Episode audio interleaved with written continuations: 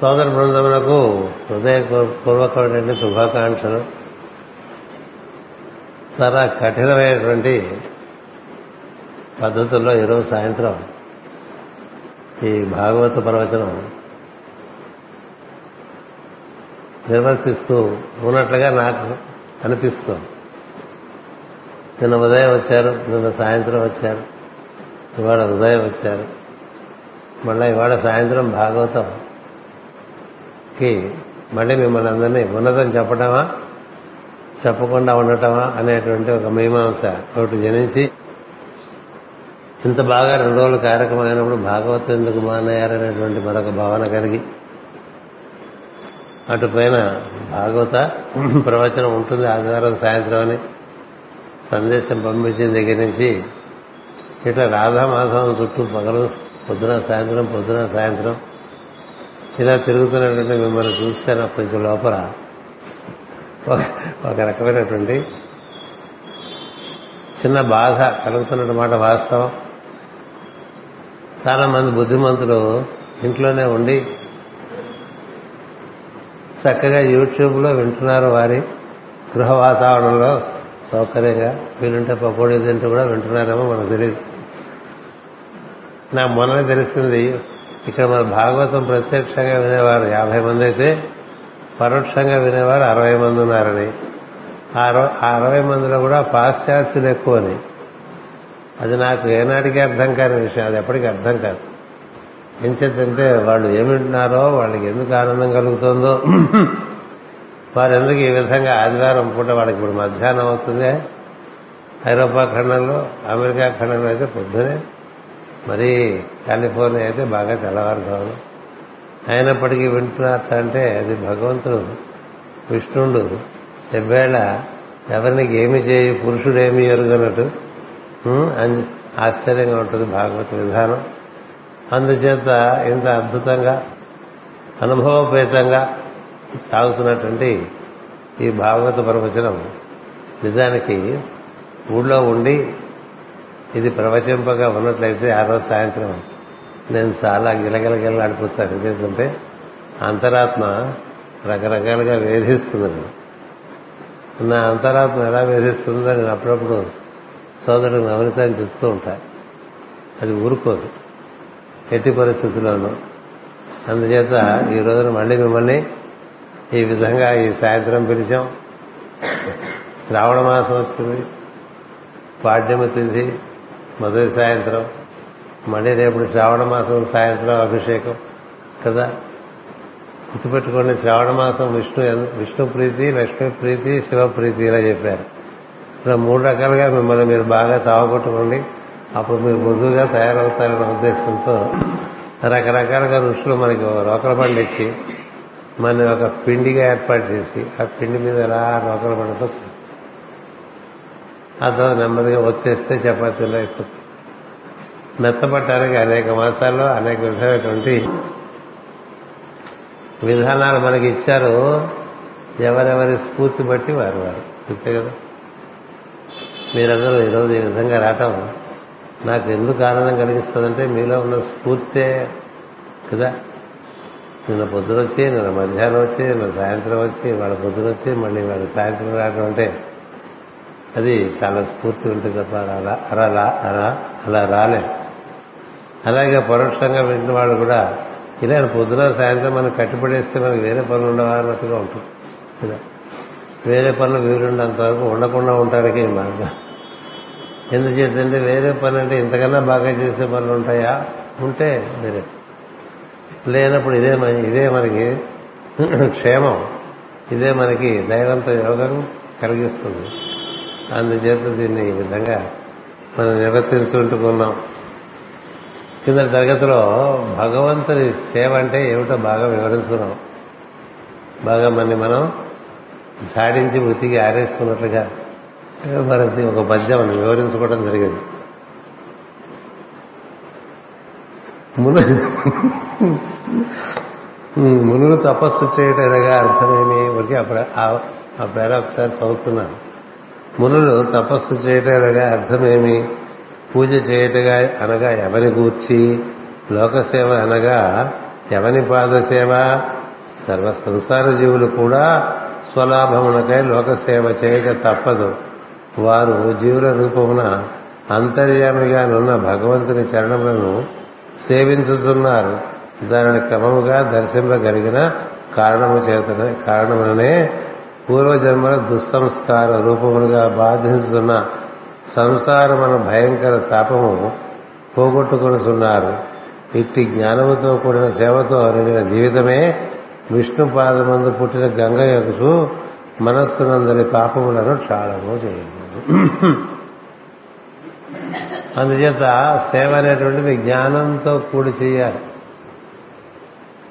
Service service service అంటూ ఉంటాం కదా మనం ఈ సర్వీస్ మనం ఎవరికి అందిస్తున్నామో ఆ ఎవరు అందుకుంటున్నారో వారి రూపంలో దైవం ఉన్నాడనే భావన లేకపోతే నీ సేవ ఎందు భక్తి ఉండదు నీ సేవ ఎందు శ్రద్ధ ఉండదు.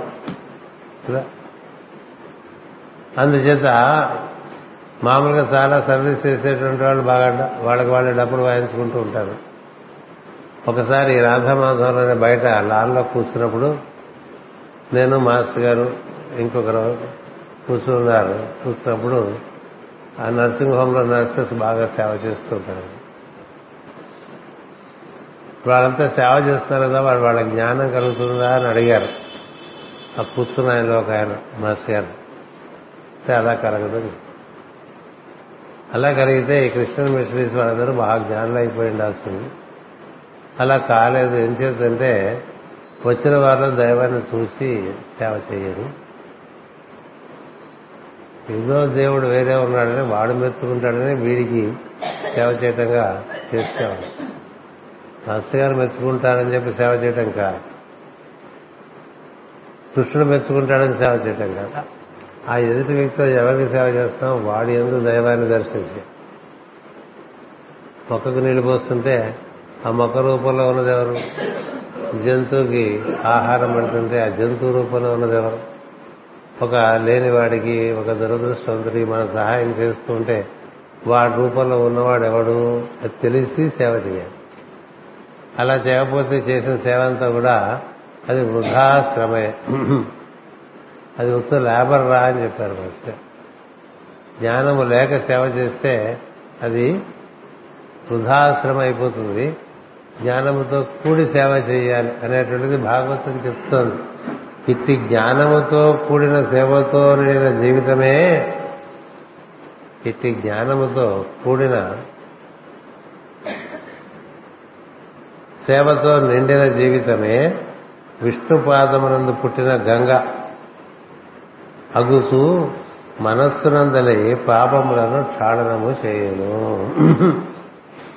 మన మనసు మనస్సు నిండా కల్మషములు చాలా చేరి ఉంటాయి కాబట్టి మన పూర్వజన్మ సంస్కారములుగా అవన్నీ మన గంగాజలం చేత భావనం చేసుకోవడం అంటే ఈ విధమైనటువంటి సేవా కార్యక్రమం ద్వారా.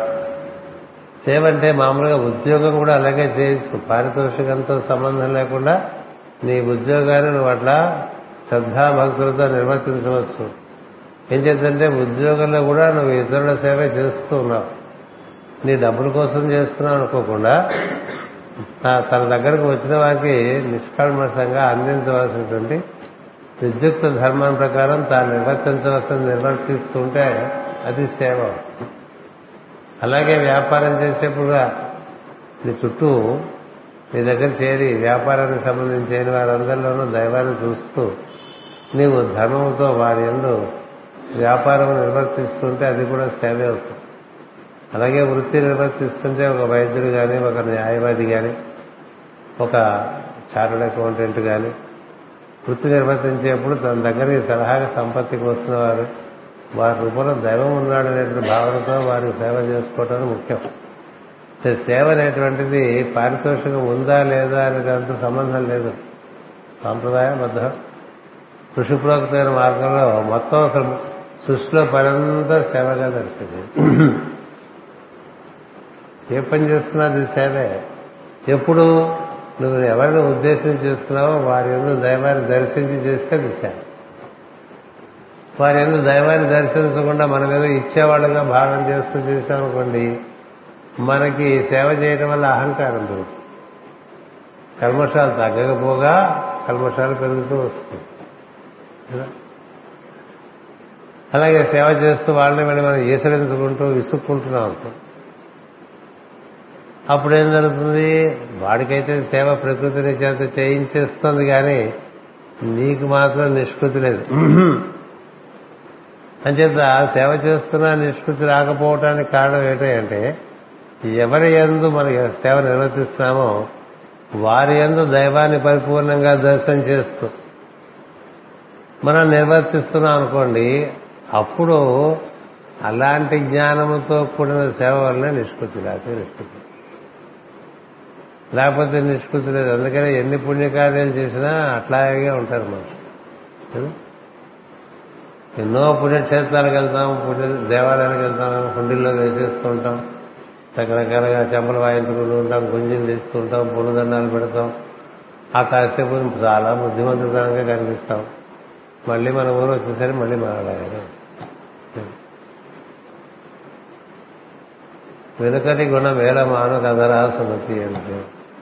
మన వెనుకటి గుణాలు మారాలంటే నువ్వు లేచి దగ్గర నుంచి పడుకునేంత వరకు ఎవరిని చూసినా ఇది దైవం యొక్క స్వరూపమే అని గుర్తుంటే నువ్వు భాగవత పురాణం మనకు సంబంధించినటువంటి విద్యార్థి కాకపోతే కాదు. అంతా నేనే నిండి ఉన్నాను అంతా నేనే నిండి ఉన్నాను మాటి మాటికి చెప్తున్నప్పుడు నువ్వు ఏ పని చేసినా ఎవరితో నువ్వు వర్తిస్తున్నా అక్కడ ఉన్నది దైవమే. తోటల మొక్క ఉండొచ్చు లేకపోతే ఇంకో పూల మొక్క ఉండొచ్చు మరో మొక్క ఉండొచ్చు. దైవం. కదా? అలాగే జంతువులు అలా కనిపిస్తూ ఉంటాయి మనుషులు కనిపిస్తుంటారు మనం సేవ చేసేవాళ్ళు మన చేసే సేవలు అందుకుంటున్న వాళ్ళు ఉంటారు. వారి ఎందుకు దైవాన్ని దర్శనం చేయాలి. ఇలా అన్నిటి ఏదో దర్శనం చేస్తూ వారితో వర్తిస్తూ ఉంటే ఆ దర్శనం వలన ఉన్నటువంటి నీలో ఉండేటువంటి పరిణితి వలన ఈ సేవ కారణంగా నువ్వు క్రమంగా కల్మష దూరుడు అయిపోతావు. ఇది ఆ పద్యంలో చివరి వాక్యం. ఎన్నోసారి అప్పటికే చాలాసేపు సేవ గురించి చెప్పుకున్నప్పుడు ఈ వాక్యాన్ని మీకు పూర్తిగా చెప్పలేకపోయాను అందుచేత చెప్తున్నాను ఈ వాక్యం బాగా బట్టి పట్టండి. క్రమం ఇది భగవంతుని క్రమముగా దర్శింపగలిగిన కారణముననే పూర్వజన్మల దుస్సంస్కార రూపములుగా బాధించుతున్న సంసారమును భయంకర తాపమును పోగొట్టుకొనుతున్నారు అది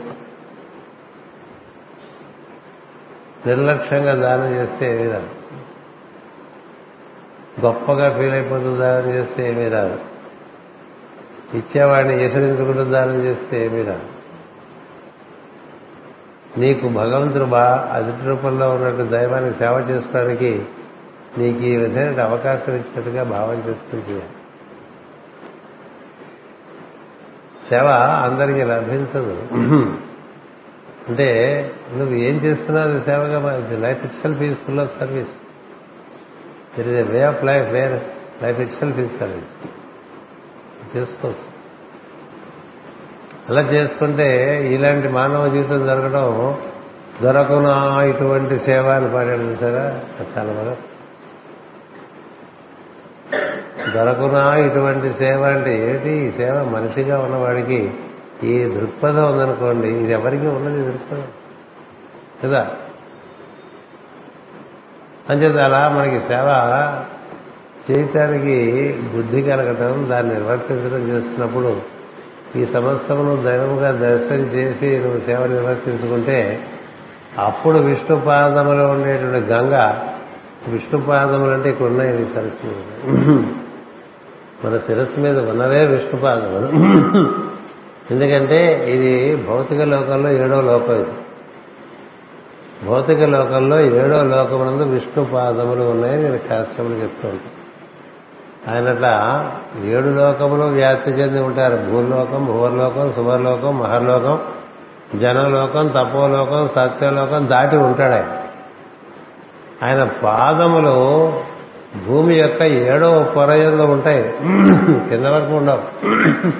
ఆ స్పర్శ చాలు. అక్కడి నుంచి ఏం ప్రవహిస్తోంది ఆ పాదముల దగ్గర నుంచి ప్రవహిస్తున్నట్టు గంగ నీవు ఆయన స్మరణ చేస్తూ దైవమును స్మరణ చేస్తూ దైవమును స్మరణ చేయడం అంటే పరోక్షంగా స్మరణ చేయడం కాదు. ఆ ఎదురుగుండా ఉన్నవాడే. వేదవ్యాస మహర్షి అలాంటి దీక్షలో ఉండేవారు ఎప్పుడు కూడా. అందుకనే వచ్చిన వాడే నారాయణుడు. వచ్చిన వాడే నారాయణుడు. నీకు ఇప్పుడు ఎదురుగుండా ఎవరు వస్తే వాడే నారాయణుడు అనే భావన ఉండాలి. ఈ విన్నప్పుడు తర్వాత ఉండకపోవటం అనేటువంటిది మాయ. ఈ విన్నప్పుడు మనం మనం దాన్ని స్థిరపరచుకుని అదే దృష్టి ఎవరిని చూసినా అది కలగాలి. అంటే భార్య భర్తను చూసినా భర్త భార్య చూసినా భావన కలిగిందనుకోండి అప్పటికది అది పరిపూర్ణమైనట్టు. ఎందుకంటే అతి సన్నిహితమైన సంబంధాల్లో చూడటం చాలా కష్టం. నారద మహర్షి తల్లిలో చూడలేకపోయాడు సన్నిహిత సంబంధం చేత కదా? కానీ పెళ్ళిగాడ చిన్నపిల్లాడు. అందుకని తల్లి ఎక్కువ ఎప్పుడు చుట్టూ ఉంటూ ఉండేది. అట్లాగే మనకి మామూలుగా పెళ్ళైన వాళ్ళకి భర్తకి భార్య భార్యకి భర్త అతి సన్నిహితంగా ఉంటారు. అలాగే వాళ్ళ చుట్టూ తిరిగే సేవకులు కదా? ప్రతి మన ప్రతిరోజు మన ఇంట్లోకి వచ్చేటువంటి సేవకులు వాళ్ళ రూపంలో నారాయణ వాళ్ళ రూపంలో నారాయణుడు ఉన్నాడని దర్శించారు. ఎక్కడో నారాయణ ఇక్కడ పూజ చేసి కిందకెళ్ళి వాడిని వెళ్ళి తిరిగితే లాభం ఇదే పైన కూడా కిందకి తిట్టామన్నట్టుగా ఇది కావాలి వ్యాప్తి. నీకుండేటువంటి దివ్య స్ఫూర్తి అన్నిట్లోకి వ్యాప్తి చెందాలి. అలా సేవ చేస్తే అది సేవ అవుతుంది తప్ప ఊరికే డొనేషన్లు ఇచ్చేసి మహారాజ పోషకులు రాజపోషకులు పోషకులు ఏమో అట్లా మనకి కేటగిరీ పెట్టి వాళ్ళ పేర్లన్నీ నల్లటి పలక మీద రాసేసి ఎప్పుడు జరగకుండా ఉండేట్టు పెడితే అది చూసి సంతోషపడేవాడు పిచ్చివాడు. అందుచేత ఇది ఒకటి గుర్తుపెట్టుకోండి సేవ ఇది భగవద్గీతలో ఉంటుంది కూడా ఈ వాక్యం. శ్రద్ధాత్రయ విభాగ యోగంలో శ్రీకృష్ణుడు చెప్తాడు. దానం అందుకుంటున్న వాళ్ళు నన్ను చూసి నువ్వు దానం చేస్తే శ్రద్ధ. నీ దానానికి ఫలితం దక్కుతుందిరా. లేకపోతే నీకు అహంకారం పెరుగుతుంది. అది తమో గుణంగానో రజో గుణంగానో విజృంభిస్తాయి. సత్వమునందు నువ్వు పెరగవు అని. అందుచేత ఆ వాక్యం. మళ్ళీ చెప్తున్నాడు ఇక్కడ పృథు చక్రవర్తి నారాయణ అంటే ఆయన ఆ విధంగా చేశాడు తను చేసింది ఈ జీవులందరికీ. సమస్తమందు నారాయణ దర్శనం చేస్తుండటం చేత ఆయన సేవ చాలా అత్యద్భుతంగా సాగింది. అందరూ ఇప్పటి మర్చిపోయారేమో నాకు తెలీదు. అన్ని గ్రహముల నుండి రకరకాల ప్రజ్ఞలు తెచ్చి భూమి మీద ఏర్పాటు చేశాడు ఈ భూమిని చక్కగా సస్యశ్యామలంగాను ఒక మంచి గోవులాగా ఒక కామధేనువులాగా భూమిని తయారు చేసినటువంటి చక్రవర్తి ఆయన. ఈ భూమికి మొట్టమొదటి చక్రవర్తి. ది ఫస్ట్ సోలార్ కింగ్ అని చెప్పారు. మరి ఆయన చేసినప్పుడు ఎంత ఫీల్ ఫీల్ అయిపోవాలండి? ఇంత చేసామా లేదు. అలా కాక ఇదంతా ఆయన అనుగ్రహంగా ఆయన నాకు ఇచ్చిన అవకాశంగా ఆయన రూపంలో ఉన్న మీ అందరికీ నిర్వర్తించారనే భావనలో ఉంటాం చేత ఇలా బోధిస్తున్నాడు తాను ప్రజలకి. ఇది మనకి రెండవ బోధ. మూడవ బోధ. నారాయణ పాదములమే తన నివాసముగా తెలియవలను అన్నాడు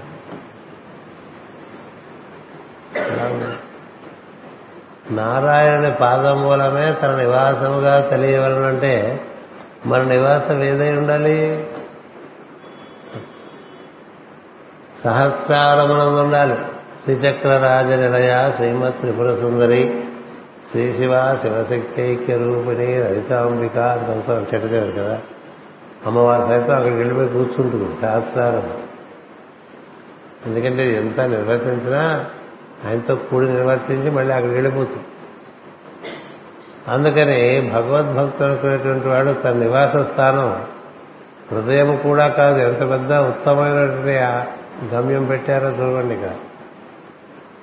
ఈ గమ్యం మనం బాగా అవగాహన చేసుకో చేత మనం మామూలుగా మానవుడు బొడ్డులో ఉంటాడు.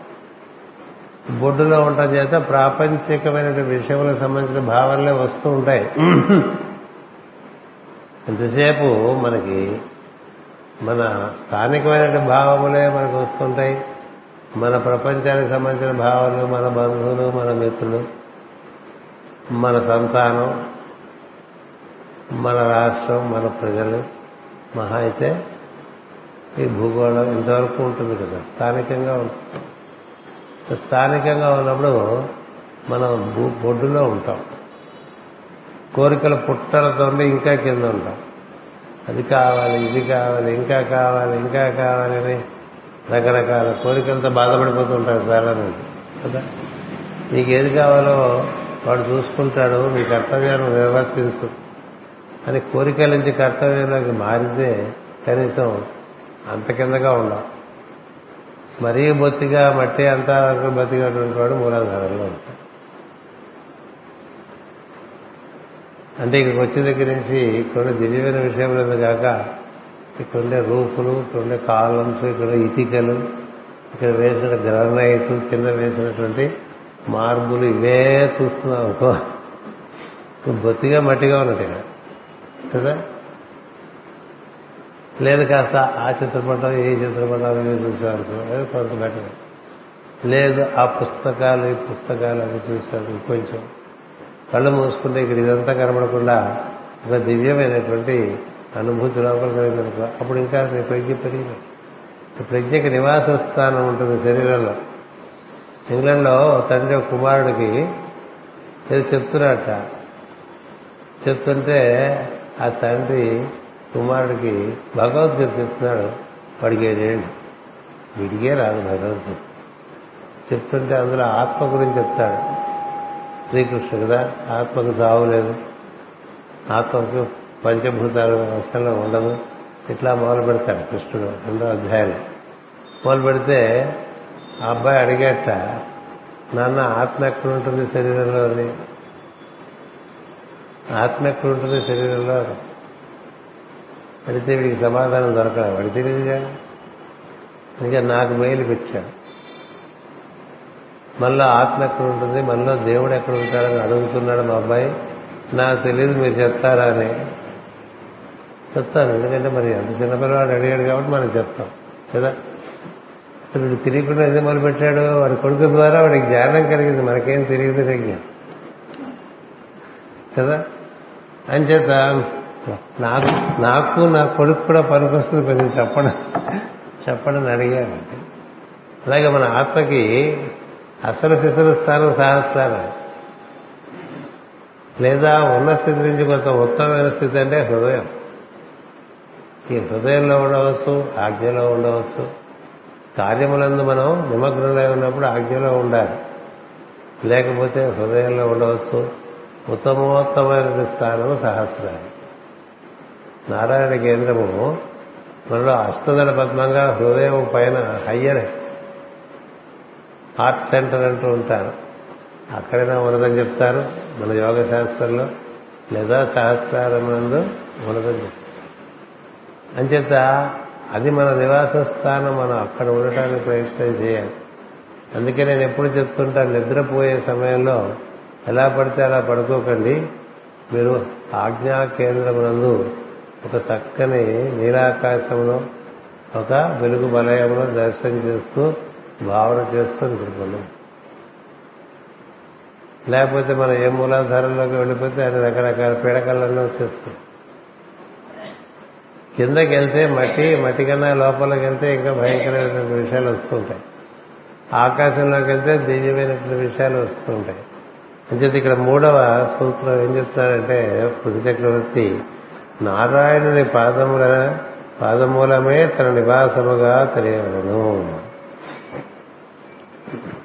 పాదమూలమనగా పాదముల కిందనున్న భూమి తన నివాసమైన భూమి విష్ణు పాదములుగా ధ్యానించవలను భూమిపై పాదములు పెట్టి నడుచుతున్న వారందరూ నారాయణ మూర్తులుగా తెలియవలను అని మాస్టర్ గారు వివరించారు. ఆయన పాదాలు భూమి మీద ఉన్నాయి కాబట్టి ఆ పాదముల యొక్క మూలము భూమి కాబట్టి భూమి మీద పాదములు పెట్టి నడుస్తున్న వాళ్ళంతా కూడా ఆయన పాదాలు పెట్టాడండి భూమి మీద. మనము పెట్టాం పాదాలు. మనం ఈ భూమి మీద పాదాలు పెట్టినట్టు వాళ్ళంతా కూడా నారాయణమూర్తులుగానే దర్శనం చేయడానికి మనస్కారం వచ్చారు అదొక పద్ధతి. మన నివాస స్థానం నారాయణ పాదమూలం కాబట్టి ఆయన పాదములు సహస్రారములు కాబట్టి అందరూ సహస్రారములు చేరటానికే ఋషులందరూ ప్రయత్నం చేస్తారు. యోగులందరూ అదే ప్రయత్నం చేస్తారు. మునులందరూ అదే ప్రయత్నం చేస్తారు. భక్తులందరూ అదే ప్రయత్నం చేస్తారు. ఎంతసేపు ఊర్ధ్వరేతస్కులై ఉంటారు? ఊర్ధ్వమైన విషయములందు ఆసక్తి కలిగి ఉంటారు. అది ఎలా ఉండగా భూమి మీద ఉండేటువంటి సమస్తము పాదములు భూమి మీద ఉన్నటువంటి వారందరూ కూడా భగవంతుని స్వరూపములైన భావన చేయించాలని మనసుగా చెప్పారు. అట్లా ధ్యానించిన వారి మనస్సునందని మలినములు తొలగును అని. ఇక్కడికి చేరే మాట సహస్రాలు చేరే మాట అది ఎప్పటి మాట కదా? ఈ కనపడుతున్నదంతా నారాయణ యొక్క స్వరూపములుగా భావన చేస్తే భావన చేయటం వల్ల మరణములు దొరుకుతాయి అంటున్నారు. భాగవతం మొదటి నుంచి చివరి వరకు ఇలాంటి విషయాన్ని మాటి మాటికి మాటి మాటికి మాటి మాటికి ప్రతిపాదిస్తూ ఉంటుంది. ఇప్పుడు పృథు చక్రవర్తి ముఖత అదే విషయాన్ని మళ్ళీ ఆవిష్కరిస్తున్నారు. అందుచేత పెద్దలు నడిచిన వైరాగ్య మార్గములంటే అవేట. ఏంటి? కనపడుతున్న దాంట్లో మనకునేటువంటి ప్రాపంచికమైనటువంటి బంధుత్వాలు చూడకుండా ఒకటే మనకి సంబంధం అన్నది తోటి జీవులతో అది బాధరాయణ సంబంధం అంటుంటాం కదా. నారాయణ సంబంధం. అతడు నారాయణ స్వరూపమే. మనము నారాయణ స్వరూపమే. అతని ఎందు మన కర్తవ్యం ఏమిటి తెలిసి అలా ప్రవర్తించడమే. లేకపోతే కొంతమంది మనకి మనవారు అనుకుని వాళ్ళతో ఎక్కువగా ప్రవర్తించి భంగపడతాం. మనవారు కాదనుకున్న వారితో తక్కువగా ప్రవర్తించి భంగపడతాం. ఈ రెండు లేకుండా సమబుద్ధితో మనం ఉండటానికి ఈ దర్శనం మనకి వినియోగపడుతుంది. సృష్టితత్వం బోధపడుట అప్పుడే ఆరంభమవుతుందని చెప్పారు. చెప్పారు సృష్టితత్వం తెలియాలంటే నీకు ముందు కనపడుతున్న రూపాల్లో ప్రకృతి పురుషులుగా వాళ్ళు ఆ రూపంలో తెలియదు.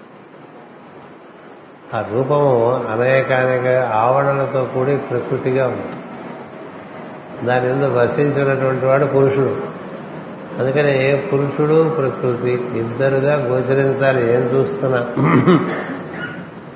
ఇలా పురుషుడు ప్రకృతిగా గోచరిస్తే అది శివశక్తి దర్శనం అవుతుంది. లేదా లక్ష్మీనారాయణ దర్శనం అవుతుంది. లేదా రాధామాధవ మాస్టర్ పెట్టి పేరు మనకి కనిపించేదంతా రాధ దాని లోపల ఉన్నటువంటి వాడు మాధవుడు ధరించి ఉంటాడు. ధరించి ఉండేటువంటి వాడు పురుషుడు. అతని ఆధారంగా ఇదంతా అల్లుకుండేటువంటిది స్త్రీ. అంచేది ఎనిమిది ఆవరణలతో అల్లేస్తుంది తాను పురుషునితో కూడి. తాను తొమ్మిది పురుషుడు పది. ఆ పదితో కూడి తొమ్మిది అనేటువంటి చైతన్యము శుద్ధ చైతన్యము ఎనిమిది ఆవడలుగా అంతా ఇట్లా కనిపిస్తుంది అంటే అందులో పంచభూతములు ఉంటాయి మూడు గుణములు ఉంటాయి. ఎనిమిది ఆవరణలు ఎనిమిది అంకెలు.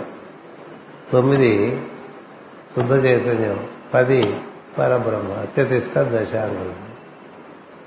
అందుచేత ఆయన కనబడుతున్న దాంట్లో ఏదైతే పెద్దవాడు ఉన్నాడో వాడి చుట్టూ వాడి వెలిగే ప్రకృతిగా ఉంది శుద్ధ చైతన్యం. ఆ ప్రకృతి ఆధారంగానే మిగతా ఎనిమిది అట్లా మూల ప్రకృతి ఆధారంగా అష్ట ప్రకృతులు ఏర్పడతాయని చెప్తూ ఉంటారు. కదా? అది మనం అన్నిట్లోనూ దర్శనం చేసి మామూలుగా అర్థం చేసుకుంటే. ఏం చేద్దంటే అందరి ఎందు పంచభూతాలు ఉన్నాయి. అందరి ఎందు త్రిగుణములు ఉన్నాయి. ఎనిమిది. అటుపైన జీవుడు రూప అక్కడ శుద్ధ చైతన్యం ఎరుకగా ఉండటం బట్టి ఆ జీవి ప్రవర్తిస్తుంది. అంతేకాదు ఆ శుద్ధ చైతన్యం ఇలా ఉండాలంటే దానికి ఆధారమైనటువంటి శివమైనటువంటి విషయం ఉండాలి అక్కడ. బ్రహ్మమైనటువంటి విషయం ఉండాలి. ఉంటేనే అది వెలుగుతుంది. లేకపోతే విద్యుత్ ఉంటేనే బలం వెలుగుతుంది. విద్యుత్ కనపడదు. వెలుగే కనిపిస్తుంది కదా? అలా దైవం కనపడడు. కనిపించడం అంటే వెలుగుగా కనిపించడమే. ఇంకో మార్గం లేదని చెప్తారే ఉపనిషత్తులు విద్యుత్ ఎలా ఉంటుంది? ఎలా ఉంటుంది విద్యుత్? ఇది ఇలా ఉంటుందని చెప్తారు. ఇలా ఉంటుందని ఇలా ఉంటుందని చెప్తారు. ఆ ఫ్యాన్ లాగా ఉంటుందంటారు. ఆ కెమెరా లాగా ఉంటుందంటారు. ఇది అది విద్యుత్తే ఇది విద్యుత్తే ఇది విద్యుత్ అన్ని విద్యుత్ అంటాం అసలు విద్యుత్ ఎక్కడ ఉందో అది కనబడదు మరి అది తెలుసుకోవాలి కదా. అది తెలుసుకోవడానికి వీలుపడదు అది అయిపోవటం ఉంటుందని చెప్తారు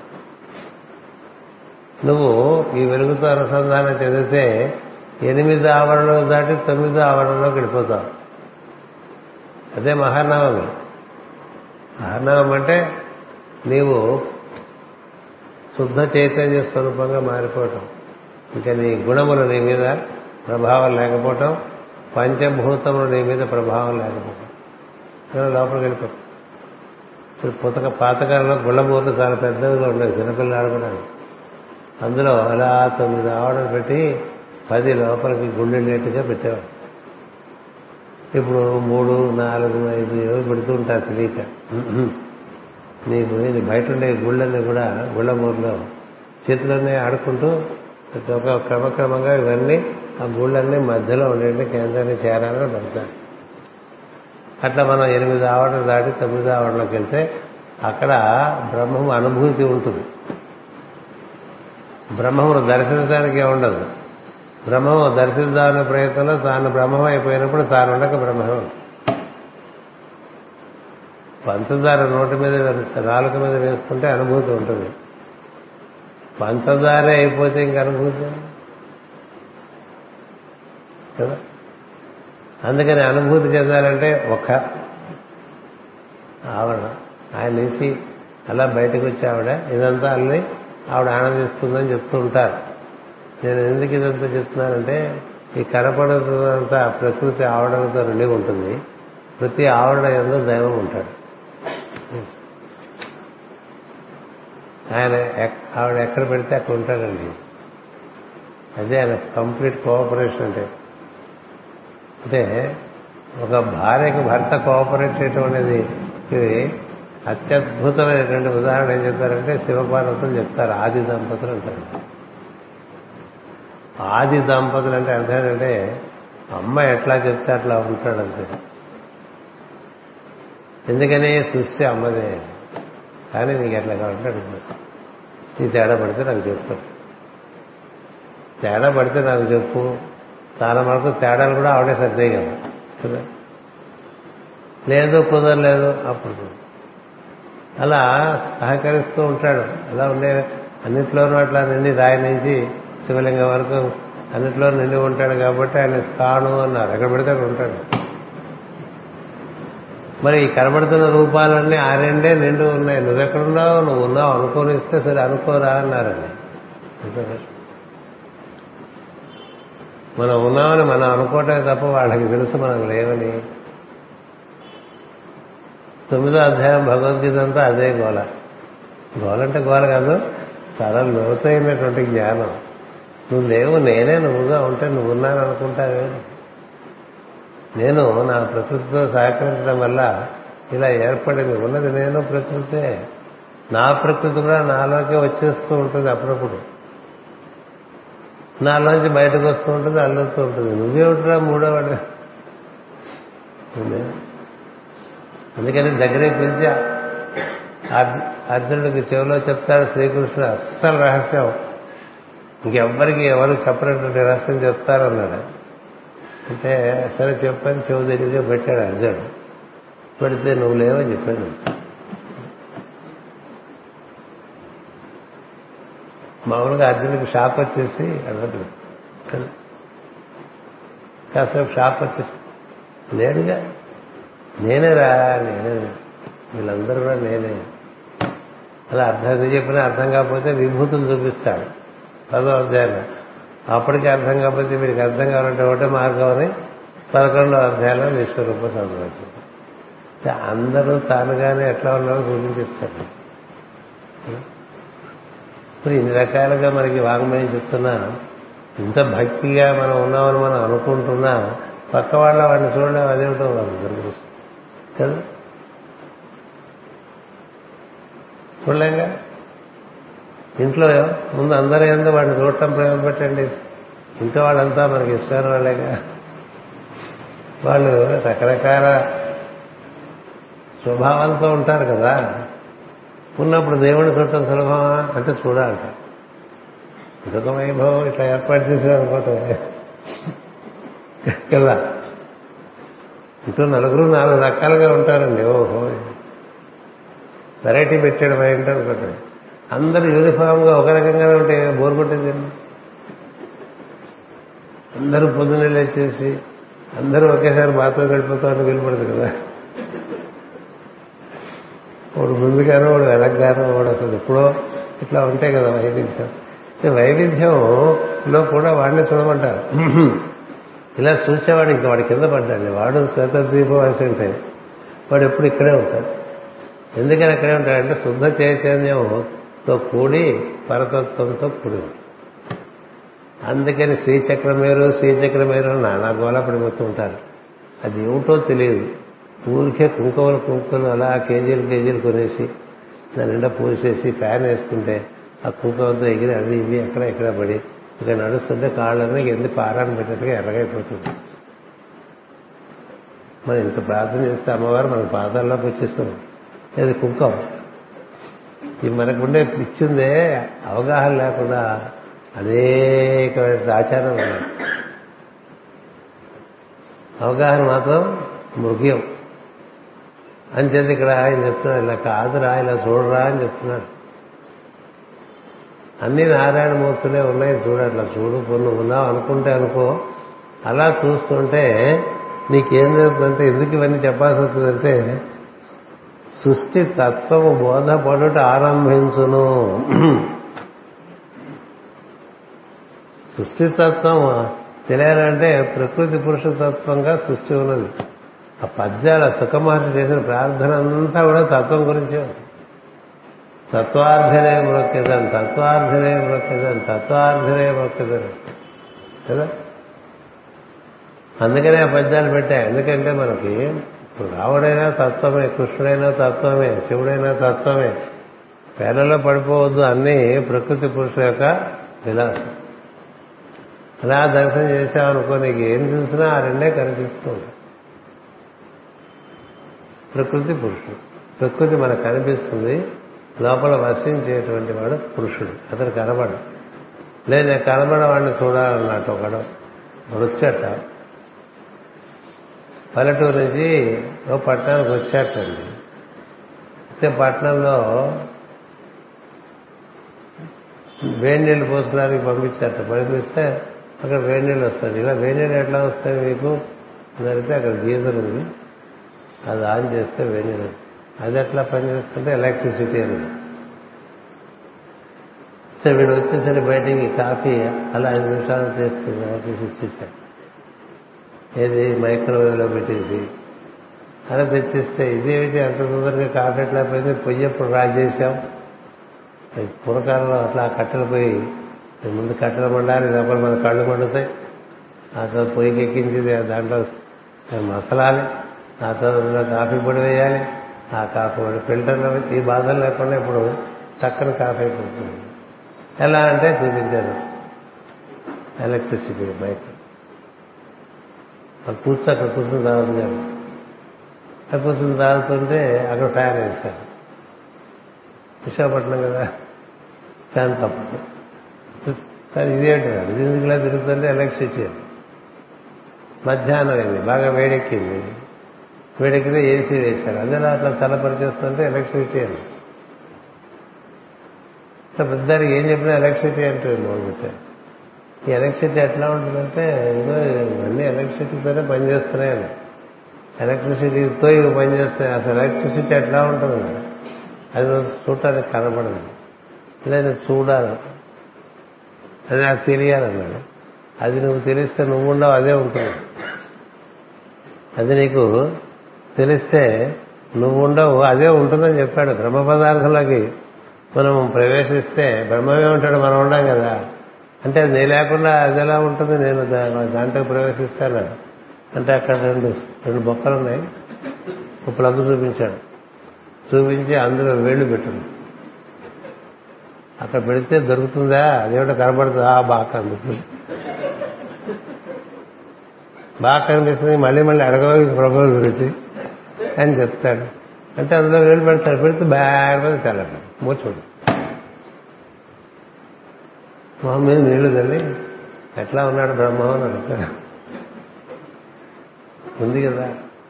ఉందా? అందులో ఉంది బ్రహ్మం. కదా? కనబడకుండా అట్లా ఉంటాడు బ్రహ్మం. అందులోకి వెళ్తే మనం ఉన్నాము అందుకని అది చూపించాను నీకు. అప్పుడు అది కనబడదు కదా? మనం విద్యుత్ ఎవడు చూశాడు? విద్యుత్ పరికరాలే చూస్తాం. విద్యుత్ వెలుగే చూస్తాం. విద్యుత్ చూడలేదు అలా బ్రహ్మమును చేరటానికి నవమావరణ చేరితే కానీ బ్రహ్మము అనుభూతి చెందే అవకాశం లేదు. బ్రహ్మమును అనుభూతి చెందుతూ నవావరణలో ఉన్నప్పుడు అప్పుడప్పుడు అది అయిపోతూ ఉంటాడు కశ్యప్ అది అయిపోతుంటాడు మళ్ళీ తొమ్మిదిలోకి వస్తాడు మళ్ళీ అది అయిపోతుంటాడు మళ్ళీ తొమ్మిదిలోకి వస్తాడు. ఆ తర్వాత ఇలాగే వీడు కూర్చుంటే బాగుంటుందని వీడి చేత పని చేయించడానికి మిగతా వాటిలోకి దింపేస్తాడు అప్పుడు వాడు దిగొచ్చిన మూడు గుణాల్లోకి పంచభూతాలకి లోకి తాను శుద్ధ చైతన్య స్వరూపుడే బ్రహ్మము నుండి దిగొచ్చిన వాడిగా గుర్తుపెట్టుకుని పనిచేసుకుంటూ ఉంటాడు. అట్లా చేసుకునేటువంటి వాళ్ళని బ్రహ్మర్షులు అంటారు. బ్రహ్మమును వేడక శుద్ధ చైతన్యమును వేడక మూడు గుణములలోకి పంచభూతములలోకి అవతరించి పనిచేయటం అనేటువంటిది బ్రహ్మర్షులు మాత్రమే చేయగలరు. ఎవరు వాళ్ళంటే అగస్త్యుడు వశిష్ఠుడు గౌతముడు వాళ్ళు ఎప్పుడు దాంట్లోంచి డీలింగ్ అవ్వకుండా ఉంటారని అలాగా మనకి ఈ తత్వము తెలియటం అనేటువంటిది ఇక్కడ చెప్తున్నాడు కొద్ది చక్రవర్తి తత్వము తెలియాలంటే సమస్తమునందు భగవంతుడు ప్రకృతితో కూడి ఉన్నాడు అనేటువంటి విషయమును మనం గమనించడం ప్రారంభిస్తే తత్వ దర్శనానికి అర్హత వస్తుంది. అంతేగాని మనం పెట్టుకున్న పేర్లు మనం పెట్టుకున్న రూపాలు ఇతర రూపములను నిరాకరించుట ఇవన్నీ ఉంటాయి కదా మనకి. ఇతర మతముల దైవములను నిరాకరించుట ఇవన్నీ ఉంటాయి కదా. మరి అలా ఉంటే నువ్వు తత్వం తెలిసినవాడివి కాదు. ఇప్పుడు ఏ ప్రకృతి పురుషతత్వం మన ఉందే మనదో అదే ప్రకృతి పురుషతత్వం సర్వ జీవరాశుల్లోనూ ఉంది.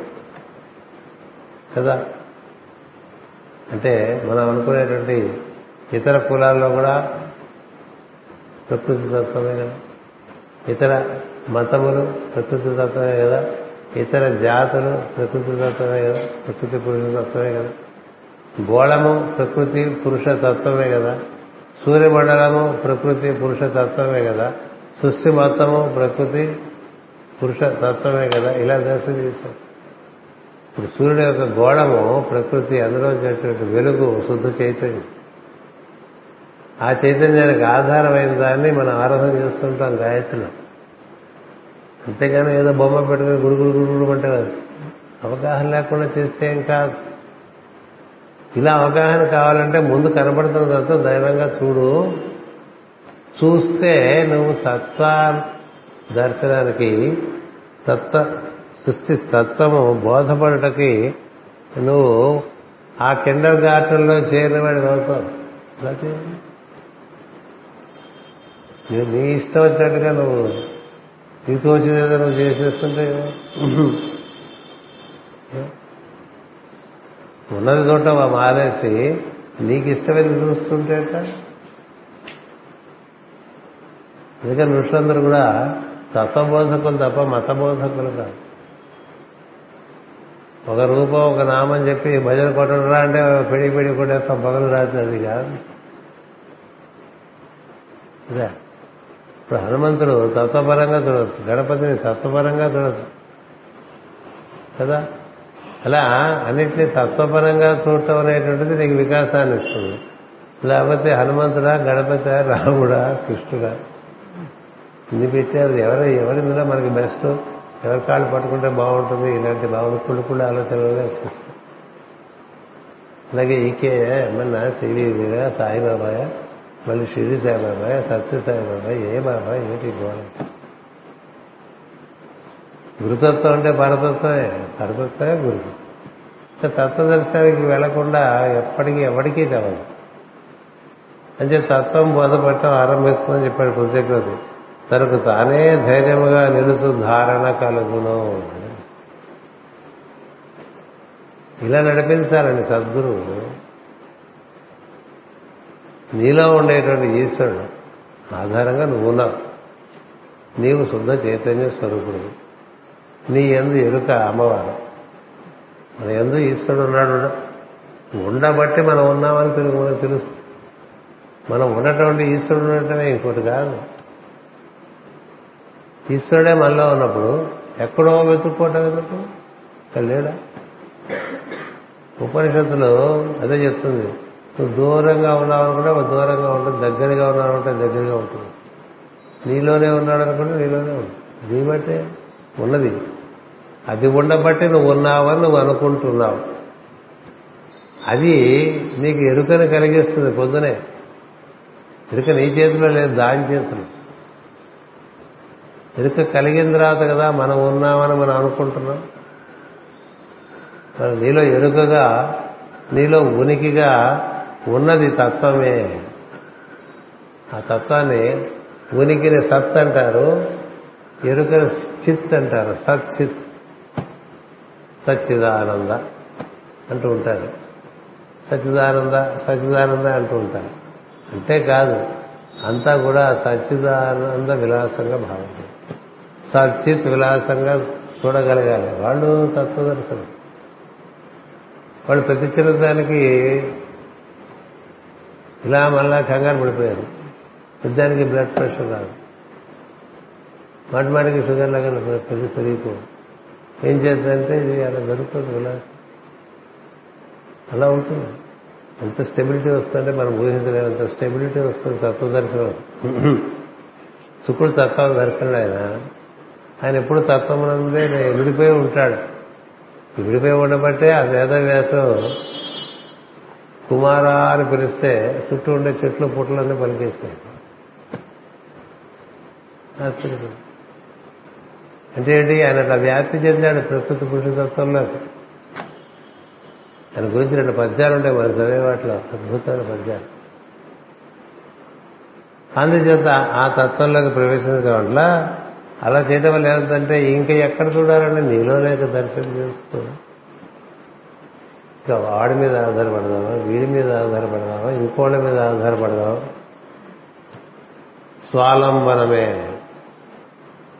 ఎందుకని? ఈ మొత్తం సృష్టి అంతా కూడా నిండి ఉన్నవాడు నీలో కూడా ఉన్నాడుగా? ఉన్నాడా? సో నీలో ఉన్నవాడు సృష్టి అంతా వ్యాప్తి చెందిన వాడు అయినప్పుడు నీకు సృష్టితో చాలా చక్కని సంబంధం ఉన్నది. ఇది ఈశ్వరపరంగా ఆయన యొక్క శక్తిపరంగా అంచేత దాంతో లోపల ఉండేటువంటి ఎరుక వెలుగుని ఆరాధన చేస్తూ ఆ వెలుగుకు మూలమైనటువంటి ఈశ్వరుని ఈ సహస్రం నుంచి మూలాధారం వరకు బాగా ఆరాధన చేస్తున్నాం అనుకోండి ఏం జరుగుతుంది తెలుసా? మన మీద మనం ఆధారపడటంగా తయారైంది నీ మీద ఇంచేత నీ లోపలే ఉన్నాడు కదా నీ ప్రాణానికి ఆధారం వాడు. నీ ప్రజ్ఞకు ఆధారం వాడు. నీ ఉనికే వాడు. నీ గోలి ఒక వాడిని పట్టుకున్నావా? వీడిని పట్టుకున్నావా? ఎవరిని పట్టుకోకలే ఎవరిని పట్టుకో అన్నిట్లోనూ దైవాన్ని బయట చూస్తుండు నీ లోపల చూస్తుండు ఇట్లా లోపల చూస్తుంటే బయట ఎవరి కాళ్ళ మీద పడక్కర్లేదు. ఇది కదా ఆయన చెప్పారు? నీ కాళ్ళ మీద నువ్వు నిలబట్టడం నేర్చుకోరా నా కాళ్ళ మీద పడుకుంటున్నాడు ఎందుకు అలా అనేవారంటే ఆయన కాళ్ళ మీద నిలబడి ఉండేవారు. అంటే ఏంటి? ఆయన లోపల ఉన్నటువంటి దైవముతో ఆయన కూడి ఉండి కార్యం నిర్వర్తించాడు మనం కూడా మన లోపల ఉండే దైవంతో కూడి ఉండాలి. ఈశ్వరానుసంధానము కల్పించుకొని అని ఉంటుంది మరి ఒక వాక్యం. అంటే ఏంటి నీలో ఉన్నటువంటి ఈశ్వరుడితో నువ్వు అనుసంధానం చెందడమే. ఏ గురువు అయినా ప్రథమంగా శిష్యుడికి నేర్పవలసినది ఒకటే నీలోని ఈశ్వరుడితో నువ్వు ఎలా అనుసంధానం చెందాలో ఆ మార్గం చూపించేవాడు గురువు తప్ప తన చుట్టూ తిప్పుకునేవాడు గురువు కాదు. అడిగి తెలియదు ఓ తెలియని వాడి చుట్టూ ఇంకో పది మంది తెలియని వాళ్ళు చేస్తారు ఎంత తప్పు తెలిస్తే అంత నాయిస్ ఎక్కువ. తెలిసిన కొద్దీ సైలెన్స్ ప్రివైల్ అయిపోతుంది అంచేత ఈ తత్వ దర్శనములకై తపన చెందేటువంటి వారు క్రమంగా తమపై తాము ఆధారపడే స్థితికి వస్తారు. ఎందుచేత? తమ లోపలే ఈశ్వరుడు ఉన్నాడు. తమ లోపలే శక్తి ఉన్నది. ఆమె ఆధారంగానే తన ఎనిమిది ఆవరణలు ఏర్పడి ఉన్నాయి. అందుకనే లోపలే ఆరాధన చేసుకో లోపలే దర్శనం చేసుకో లోపలే వాడిని అడుగుతూ ఉండు లోపలే వాడి దగ్గర నుంచి పరిష్కారాలు తెచ్చుకో అంతా నీ లోపలే నువ్వు బతుకుతూ ఉండు పది మందికి నువ్వు ఆధారంగా ఉంటుంది అలా వస్తుంది. అందుకని నీకు ఈ వాక్యం వచ్చింది దానివల్ల తనకు తానే ధైర్యముగా నిలుచు ధారణ కలుగును. దానితో విశేష సామర్థ్యము కలుగును. గుర్తుపెట్టుకోండి. సామర్థ్యం కలగాలంటే నీలోని ఈశ్వరుతో నువ్వు అనుసంధానం చెందటం వలన నీ నుండి ఇచ్చా జ్ఞాన శక్తులు చక్కగా వికాసం చెంది బయట కార్యక్రమాలు అవుతుంటే తప్ప ఎక్కడో ఒక దాని మీద ఆధారపడిపోయి ఉంటే అది అదృశ్యవంగానే బెంబెలు బెబ్బే ఎక్కిస్తాడు కదా? మనం బయట ఒక విషయం మీద ఆధారపడ్డాం అనుకోండి అది ఇప్పుడు కనబడటం మానేసింది అనుకోండి అక్కడి నుంచి మనకి ఇంకా దేని మీద ఇంకెవరు మాకు దిక్కు ఇంకా మాకెవరు దిక్కు? కదా? అందరికీ దిక్కైన వాడు లోపలే ఉన్నప్పుడు వాడినే పట్టుకుంటే ఇంక సమస్య లేదు. అదే కదా ఉద్ధవుడికి నేర్పుతాడు శ్రీకృష్ణుడు. నన్ను బయట కూడా నేర్చుకున్నావురా నా మీద బాగా ఆధారపడిపోయి బతికేశావు. ఎన్ని తెలుసా? పన్నెండు దశాబ్దాలు బతికాడు పన్నెండు దశాబ్దాలు కృష్ణుడి మీద ఆధారపడి బతికేశాడు బుద్ధుడు. ఆయనే సరస్సు అనుకుంటూ. ఆయన ఇప్పుడు నేను పోతున్నాను రా అని చెప్పాడు. ఈ శరీరంలో ఎంతకాలం ఉండలేం కదా? నేను వెళ్తాను నేను వస్తా ఎట్లా వస్తాను తెలియదు కృష్ణుని తత్వపరంగా చూసింటే వెంటపడి రావచ్చు తత్వపరంగా చూడలే రూపపరంగా చూశాడు. అని చేత నువ్వు రాలేవు కదా ఎట్లా వస్తావు? మైత్రుడు వచ్చేస్తాడు. ఎందుకని అతను తత్వదర్శనం తత్వదర్శనం ఈ దేహం వదిలేసి ఇంకో చోట దివ్య దేహంతో కూర్చొని మళ్ళీ అక్కడ గానం చేస్తుంటే అలా మైత్రుడు అక్కడికి వచ్చేస్తాడు. ఈ ఉద్ధవుడికి ఎలా రావాలో తెలిపి కృష్ణుడు సుష్మలోకి వెళ్తే మహాభక్తులు ఉండటం చేత? దాన్ని ఆధారం చేసుకుని అతను కూడా తత్వపరంగా శ్రీకృష్ణ దర్శనం చేసుకుంటాడు. అంచేత చిట్ట చివరికి ఈ తత్వదర్శనానికే ఉద్ధవుని ఉపదేశం ఇస్తాడు శ్రీకృష్ణుడు. అంచేత నేనెప్పుడు చెప్తూ ఉంటా మనలోని ఈశ్వరుతో మనం అనుసంధానం చేసుకోవటమే మనకి సద్గురువు నేర్పేటువంటి విధానం. ఎందుకని ఈశ్వరుడే అతని రూపంలో మన దగ్గరికి ఆ విధంగా వస్తాడు. మనం ఈ గురు పూర్ణిమ సందేశం చూసినా అదే ఉంటుంది. ఓ సద్గురు యొక్క ప్రధానమైన కర్తవ్యము ప్రతి జీవుడికి వాళ్ళలో ఉండే దైవం దగ్గరికి వాడు చేరుకున్నట్టుగా మార్గాన్ని చూపించి ఎక్కడెక్కడో జరిగక్కలేదు నీ లోపలే ఉన్నాడు దర్శనం చేసుకుంటూ ఉండు బయట కూడా ఉన్నాడు బయట కూడా వాడికి సేవ చేసుకుంటూ ఉండు అని బయట వాడికి సేవ చేసుకో లోపల వాడిని దర్శనం చేస్తూ ఉండు. అది మార్గం. ఇతర మార్గముల వల్ల ఏవో గింగిరాలు కొట్టుకుంటూ తిరుగుతూ ఉంటాం ఒకటి చూసేవాడు ఒకటి చూసేవాడు అట్లా వాతలు పెట్టుకుంటూ తిరుగుతూ ఏమి తేవాలి జీవితం? అది చెప్తున్నాడు ఇక్కడ భగ చక్రవర్తి. దానితో విశేష సామర్థ్యము కలుగుతుంది నీకు మామూలుగా ప్రతివాడికి కొంత కొంత ఉంటుంది సామర్థ్యం కదా? కానీ ఈశ్వరుని సంధానం కలిగినటువంటి వాడి ఎందు ఈశ్వరుని సామర్థ్యం అంటే వాడి సామర్థ్యం. ఈశ్వరునికి చాలా అనుకూలంగా ఉంటుంది ఎప్పుడు అమ్మవారు కదా? మరి ఆమెవే కదా ఇచ్చా జ్ఞాన క్రియాశక్తులు అయి ఉండటం చేత నీకు అమ్మవారు అయ్యవారు అమ్మవారి యొక్క ఇచ్చా జ్ఞాన క్రియాశక్తులు అవన్నీ నేను అనుగ్రహిస్తుంటే నీ సామర్థ్యం ఎంత పెరుగుతుంది? ముఖం కరోతి వాచారం పంగుం లంఘయతే గిరం అంటే వాడికి సత్యం. ఉంది కదా కొంటివాడు కొండ మించి ఎగిరేసేట్టు కొండటెక్కాడు కొండ నుంచి అభిమించట్లే ఎగిరేసాడు ఏం కాదు. మూకం కరోతి వాచారం నోరు తెరిస్తే నత్తి కానీ అలాంటి వాడి చేత బ్రహ్మాండంగా అనర్గళంగా మాట్లాడు. మాట్లాడి.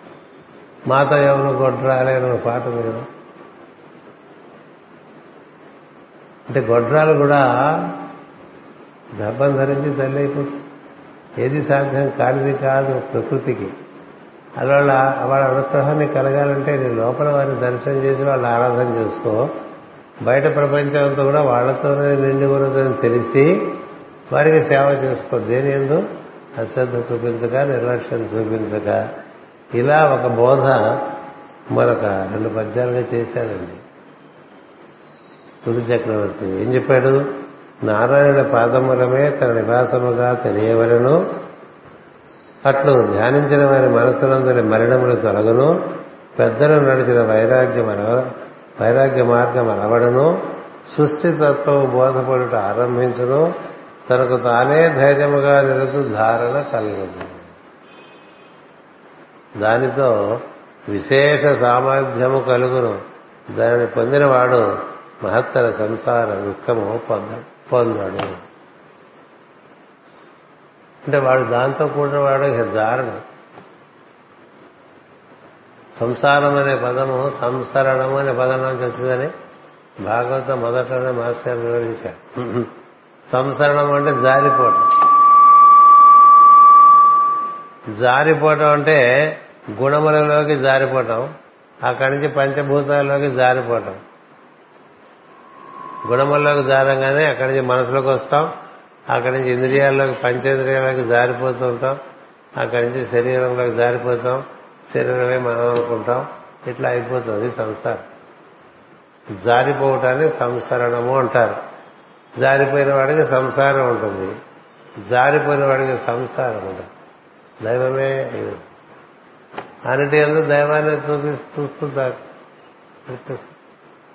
కుటుంబ సమూహ సభ్యులు కూడా దైవమే. సంఘంలో తాను పనిచేస్తున్నది కూడా దైవమే. కనపడుతున్నదంతా దైవమే. ఇది మనకి మన వాంగ్మయం బాగా మాటి మాటికి మాటి మాటికి మాటి మాటికి చెప్పేది అది. విశ్వం విష్ణు. విశ్వంబు విష్ణుండు విష్ణుండు కంటే వేరేమీ లేదు.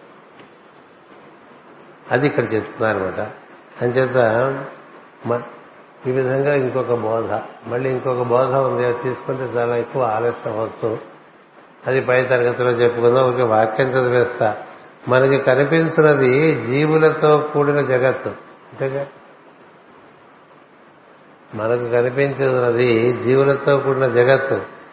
దానికి ఆధారము అది కాదాలదు ఈ జగత్తు ఈ జీవులు వాటికి అంతటా అట్లా వచ్చాయి ఎదురా అట్లా ఏర్పాటు చేసిన వాడు ఉన్నాడు వాడు ఆధారంగా వచ్చినాయి. ఈ సంస్థానికి ఆధారమైన వాడిని మనం మనలో గుర్తిస్తే నడుస్తుంది వాసుదేవుడు లేడంటారు ఏమిటంటాడు? వాళ్ళంత మాట అంటం వల్ల ఈయన మొదలుపెట్టేశాడు బోధ. బుద్ధి చక్రవర్తి మాకు వాసుదేవుడు ఏంటి నువ్వే వాసుదేవుడు అన్నాడు. అన్నారు ప్రజలు. తప్పని చాలా తప్పు. నేను లేకముందు నుంచి ఉన్నవాడు ఆయన నేను దారిలో వచ్చినటువంటి వాడిని మళ్ళీ ఆయనలోకి వెళ్ళిపోయేటువంటి వాడిని. నేనెంత అంటానేమిటి కాదు. అందుకనే ఎవరైనా నీవే దైవం అంటే ఒప్పుకోకూడదు. మీరే దేవుడు అండి అంటే హీ హీ అని పడు చూపిస్తే పడు రాలిపోతే ఎప్పుడు. నేను దైవ సహాయకుడు అన్నాడు ఆయన. ఎవరు? షిరిడి నేను దైవం కాదు దైవ సహాయం. దేవుడికి పనిముట్టుగా ఉన్నాను రా నేను. దేవం నేను కాదు దైవం అంటే సమస్త జగత్తు వ్యాప్తి చెందినటువంటి ప్రజ్ఞ. అలాంటి వ్యాప్తి చెందిన ప్రజ్ఞ అందరి ఎందు ఉంటుంది. అది ఆధారంగా ఈ గోళాలన్నీ ఏర్పడినాయి ఈ సృష్టి ఏర్పడింది. అది ఆధారంగా జీవులు ఏర్పడ్డారు. అందుకని కనబడుతుంది జీవులు జగత్తే కనిపిస్తాయి. కానీ దానికి ఆధారమైంది మనకు గుర్తు లేకపోతే ఎట్లా? మనకు కనిపించేటువంటివి ఈ కెమెరాలు ఈ యాంప్లిఫైయర్లు ఆ ఫ్యాన్లు ఈ లైట్లే కానీ దానికి ఆధారమైంది కనిపిస్తుంది? కనిపించడం కనిపించే దానికి ఆధారమైంది ఆధారంగా ఉండి కనిపించకుండా ఉండే దాన్ని గూర్చి చింతన చేయటం అనేటువంటిది తత్వ విచారం అవుతుంది. కనిపించిందని అట్లా మనం చప్పట్లు కొట్టుకుంటూ కూర్చొని అనుకోండి చేస్తాం తర్వాత బోధ మళ్ళీ చెప్పుకుందాం. పై వారం మనకి క్యాంపులు ఏం లేవు. అని చేత మనం తరగతి చెప్పుకోవచ్చు. స్వస్తి ప్రజాభ్య పరిపాలయంతాం. న్యాయేన మార్గేణ మహేష. గోబ్రాహ్మణేభ్య శుభమస్తు నిత్యం. లోకా సమస్త సుఖినో భవంతు. లోకా సమస్త సుఖినో భవంతు. లోకా సమస్త సుఖినో భవంతు. ఓం శాంతి శాంతి.